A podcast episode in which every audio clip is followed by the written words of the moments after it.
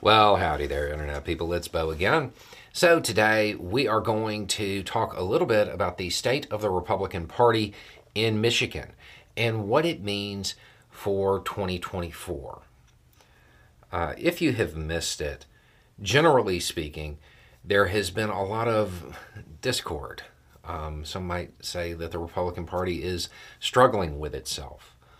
Um, there, there's been some disputes. Uh, I would imagine that many would classify it as Republican infighting. Now, normally when a political commentator says infighting, it is metaphorical. According to uh, some recent developments and a little bit of light reporting, um, in this case, it's literal. Now, I'm going to kind of go through this. I'm going to do it vaguely because it is still very early on in this coverage. Uh, so keep in mind, order of events may change, so on and so forth. But from what I have been told, the state Republican Party there was holding a meeting, and it was a closed-door meeting for committee members. Okay? There were some Republicans who were outside of those doors who were kind of upset about having to listen through a door. At some point, a door handle got jiggled, which led somebody from inside to kind of come over and investigate. Uh, they might have received a single-fingered salute through a window.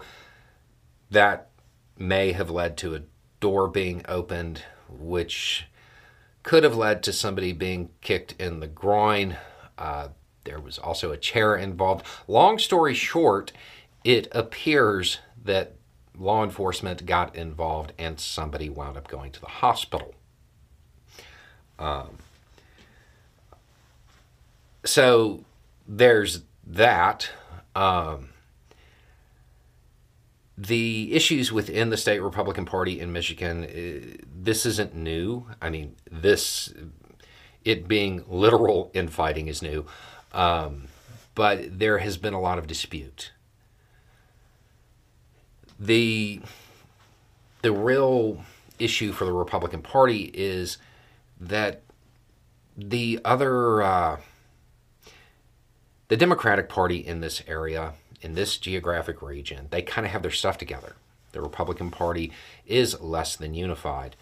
The blue wall kind of seems to be back. And for Republicans, Michigan is going to be incredibly important in twenty twenty-four.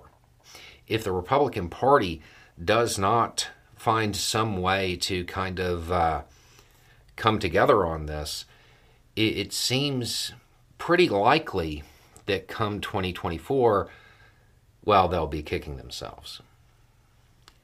Anyway, it's just a thought. Y'all have a good day.